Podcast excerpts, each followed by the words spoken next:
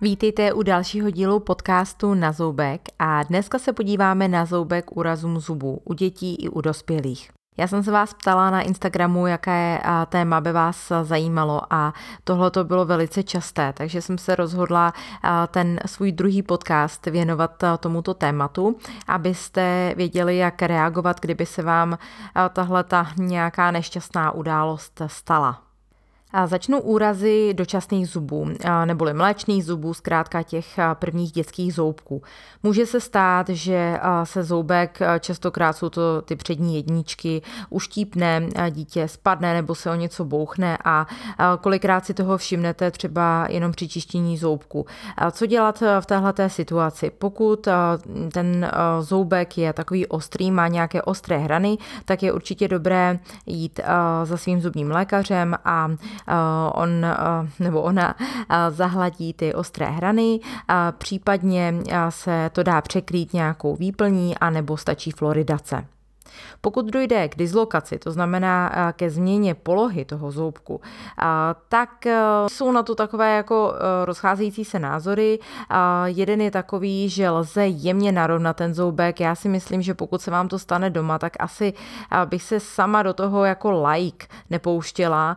V zubní ordinaci bych si na to asi troufla, kdybych to viděla, ale většinou tyhle ty věci necháváme být. I když se třeba ty zoubky zarazí dozadu, tak je eh, tam takhle necháme a eh, časem se zase vytlačí, oni se vlastně vytlačí i pomocí jazyka, takže se zpátky dostanou na to původní místo, anebo nedostanou, ale v podstatě je to jedno. Každopádně nějak výrazně do toho zasahovat eh, se moc nevyplácí. Zkrátka, pokud to je jenom nějaká mírná dislokace, tak se to takhle nechává. Eh, pokud se vyrazí ten zoubek úplně ven a je to tedy tenhle ten první mléčný zoubek, eh, tak eh, ten je v podstatě definitivně ztracen, nic se s tím nedělá a to dítě zkrátka musí být tedy bez zoubku. Pokud se zarazí dovnitř, to je hodně nebezpečná situace díky bohu jsem to moc teda během své praxe neviděla a nikdy jsem se ptala mamky, která je také zubní lékařka, tak tam mi taky říkala, že se s tím naštěstí moc jako nesetkala během své praxe. Myslím si, že to dítě dítě by muselo spadnout třeba, dejme tomu, uh, jakoby vertikálně třeba ze stolu a zarazit si ty zuby, anebo při nějakém ošklivém pádu. Každopádně se to může stát, že se ten zoubek zarazí dovnitř. Tady je velké riziko toho, že se poškodí zárodek toho stálého zubu. Takže e, v tomhle případě se zase čeká e, v podstatě nějak e, násilně vytahovat ten zoubek, to se nedělá, takže určitě je vždycky důležité, když by se stala nějaká takováhle věc, navštívit lékaře co nejdříve i kvůli nějakému jinému možnému poranění, třeba hlavy, čelistí, jazyka, může být natržená uzdička a tak dále. Sice se většina těchto těch situací, jak už jsem říkala, nechává být, ale je velice důležité vždycky, když se něco takového stane, informovat zubního lékaře, prokonzultovat to, protože ty dočasné zoubky sice potom vypadají, ale ony ovlivňují vývoj čelistí i postavení těch stálých zubů. A proto se to zase nemůže brát úplně na lehkou váhu, když si dítě třeba ty zuby nějakým způsobem poničí, anebo tedy pokud se ty zoubky prokazí, tak je to samozřejmě velice špatně, ale o tom asi bude nějaký další podcast. Teď jenom trošku nakousnu to téma, pokud dítě přijde o ty dočasné zoubky, buď tedy úrazem, anebo kazem, tak je to vždycky docela problém, protože ty dočasné zoubky drží v podstatě místo pro ty zoubky stále, takže když dojde k jejich odstranění dřív, než vlastně mají vypadnout, tak pak je v tom trošku problém, protože ty stále zuby se prořizovávají v určitých cyklech. A je v tom takový jakoby systém v tom prořezávání. A když tam ty dočasné zoubky nejsou, tak oni, oni vlastně nejsou jakoby ty mezerníčky pro ty stálé zuby. A ty stálé zuby mohou narůst potom špatně, nakřivo a dál se to musí řešit zase přes ortodontisty a tak dále. Takže je vždycky určitě velice důležité prostě mít ten cíl zachovat ty dočasné zoubky zdravé, už jenom kvůli tomu, tomu dalšímu vývoji a dalšímu prořezávání těch stálých zubů.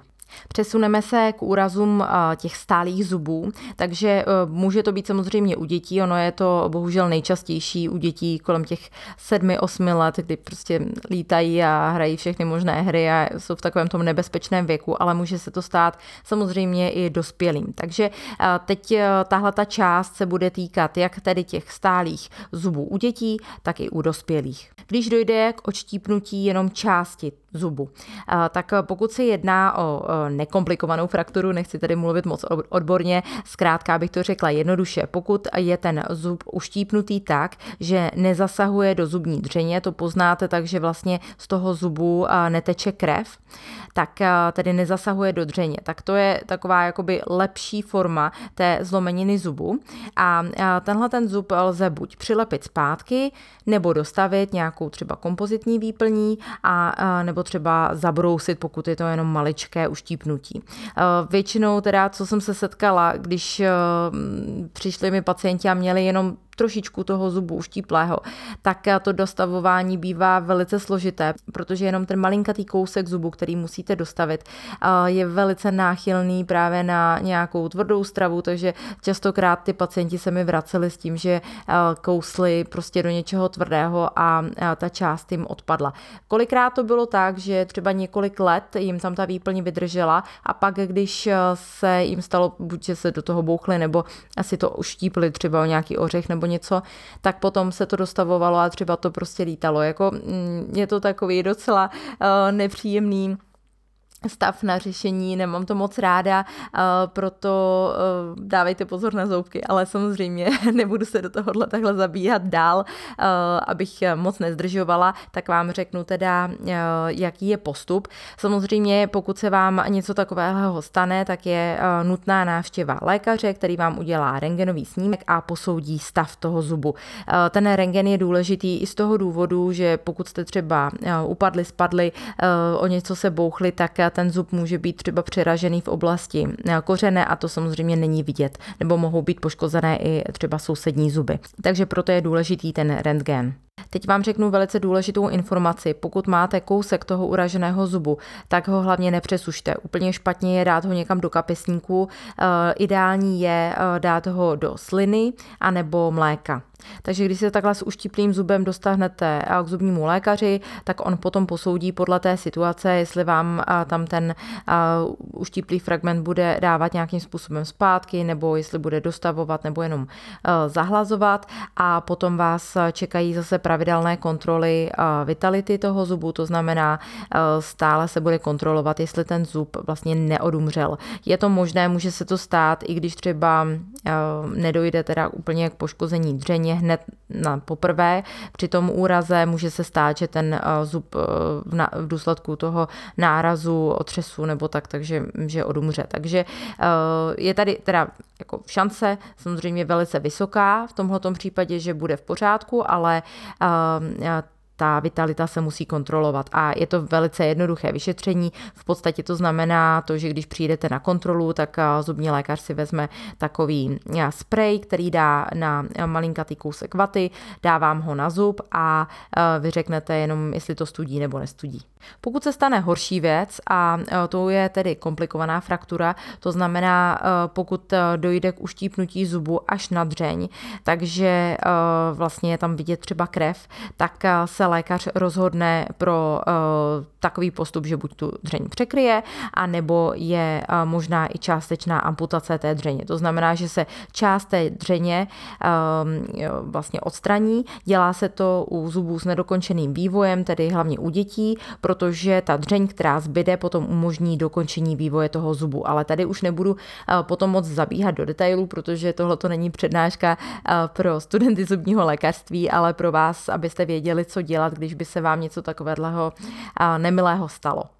No a když eh, dojde eh, k úplnému vyražení zubu, což je určitě velice nepříjemná situace, ale kdyby se vám to prostě někdy nebo někomu eh, z vašich blízkých stalo, tak abyste věděli, co dělat. Ideální je, úplně nejideálnější je vrátit ten zub na to místo, ze kterého byl vyražený a vyhledat lékaře. Ale samozřejmě já si myslím, že většina lidí vlastně neví, ani teda hlavně tady to se samozřejmě samozřejmě týká hlavně dospělých. U dětí bych to raději nedělala, neskoušela, aby třeba nedošlo potom k vdechnutí toho zubu. A, takže možná třeba u dospělých, pokud by to bylo opravdu um, jako čisté prostředí, kde by se vám to stalo, ale většinou si myslím, že okolnosti takovýchhle úrazů nebývají moc čisté a člověk je z toho asi úplně jako dost mimo, když se něco takového stane. Takže určitě co nejrychleji vyhledat lékařskou pomoc. No a e, teď zase velice důležitá věc, co s tím zubem. Pokud by se vám něco takového, takového stalo a ten zub by e, vylítnul prostě celý, tak ho nějak neoplachujte a dejte ho e, do buď sliny nebo do mléka, nebo toho fyziologického roztoku, kdybyste ho nějakou náhodou měli, a nebo prostě při nejhorším ho dejte třeba do potravinářské folie. Hlavně ho nedávejte do kapesníku, do kterého by se vlastně vsákly ty tekutiny a mohl by se jako vysušit nebo přesušit. Pokud se jedná o dospělého člověka, který neupadá nějak do šoku a jste úplně plně přivědomí, tak je možné si te, třeba ten zub dát pod jazyk a takhle vlastně docestovat k tomu zubnímu lékaři. Ale zase ten člověk musí být při plném vědomí, tady je riziko toho, že by ten zub mohl vdechnout, pokud by třeba došlo ke ztrátě vědomí, nebo ten člověk upadal do šoku, nebo, by nebyl prostě úplně v klidu. Takže eh, je to také možnost, pokud eh, jste schopni ho takhle transportovat, tak eh, je to asi nejideálnější řešení. No a ten zub je možné replantovat v ordinaci. Replantace znamená, že se ten zub vsune do toho lůžka zase zpátky. Tohle to je možné, pokud zub není poškozen, znečištěn a pokud to lůžko toho zubu není nějak porušeno sušeno. Eh, tady je také velice důležité to, pokud není přesušený ten zub. Takže eh, ta extraorální doba, to znamená ta doba, kdy je prostě ten eh, zub venku z, toho, z, té, z té pusy, vlastně ta doba, kdy je vyražený venku, by neměla přesáhnout 60 minut. Pokud je to více jak 60 minut, tak tam už je hodně špatná prognóza, že by se to mohlo zase zpátky chytnout. Takže pokud to stihnete do 60 minut, tak je to úplně ideální. No a u lékaře dojde tedy k případné replantaci toho zubu, k chirurgickému ošetření těch případně potrhaných tkání okolo, pokud je třeba potrhaná dáseň, tak je tam někdy potřeba dát eh, třeba stech, potom je nutné udělat rentgenový snímek, dát dlahu, eh, před, předkrýt toho pacienta antibiotiky a zjistit, jestli eh, byl očkovaný proti tetanu.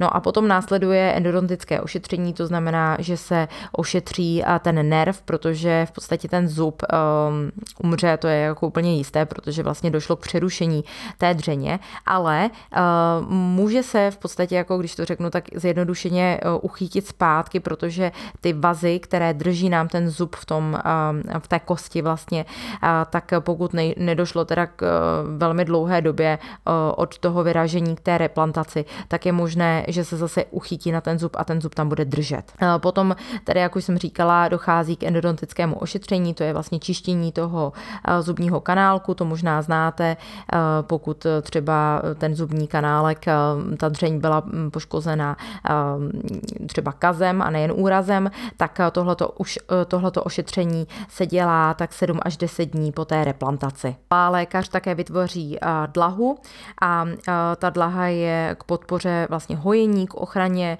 a ke spevnění toho zubu nebo zubů. Tyhle ty dlahy se nedávají jenom u těch replantovaných zubů, ale u zubů, kdy došlo třeba k nějakých uvolnění, kdy se vyklají třeba po nějakém pádu, anebo když mají třeba frakturu radixu, což znamená eh, zlomenina eh, kořene toho zubu tak i v těchto těch situacích se vytváří dlaha. V případě, že eh, se dostanete k zubnímu lékaři k ošetření za delší dobu, déle tedy než těch 60 minut, tak se stejně ta replantace většinou dělá. Sice už má hodně špatnou prognózu, protože ty periodontální vazy, jak už jsem říkala, jsou často nekrotické, prostě jsou mrtvé a úplně se nezhojí.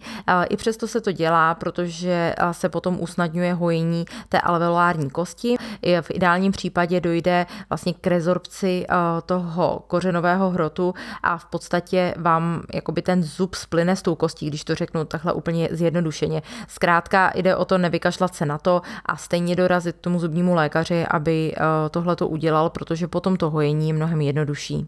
Pokud dojde k úplné ztrátě toho zubu, pokud ho třeba nenajdete, anebo pokud ten zub je prostě nějakým způsobem zničený, tak u dítěte je možné po ukončení růstu provést implantát u dospělých za kratší dobu samozřejmě po tom úrazu a pokud k tomu dojde tedy u dětí, tak konec toho růstu je kolem 16. roku, u chlapců kolem 18. No a do té doby se ta mezera vyplní nějakým adhezivním můstkem anebo snímací náhradou. Stejná možnost je i pro dospělé, pokud nechcete investovat do implantátu, tak je vždycky možnost můstku anebo nějaké snímatelné náhrady. Tak abych to schrnula, samozřejmě úplně nejlepší je všem těmhle těm nehodám předcházet, takže eh, co se týče sportu, je určitě eh, velmi dobré investovat do kvalitních chráničů zubů. Samozřejmě není to úplně samospásné, může dojít k nějaké nehodě, ale eh, pokud jsou ty chrániče zubů přítomny, tak ta zranění mají určitě menší dopad. No a určitě tady zdůrazním ještě jednou to, že je důležité se co nejrychleji dostat k ošetření k zubnímu lékaři, a ten zub anebo kus toho zubu dát do nějakého e, vhodného transportního média, čímž může být tedy slina nebo mléko, anebo teda ten fyziologický rostok a určitě nedávat do kapesníků, ale třeba zabalit do té potravinářské folie. Tak já vám eh, všem moc přeju, abyste tohleto nikdy nemuseli řešit ani vy, ani vaše děti, ani vaši uh, blízcí a lidé z vašeho okolí, ale samozřejmě, eh, když už se něco takového stane, tak je dobré vědět, co dělat. Tak doufám, že vám tenhle ten podcast v tom pomohl. Doufám, že se vám líbil a budu se na vás těšit zase příště. Mějte se moc krásně. Ahoj.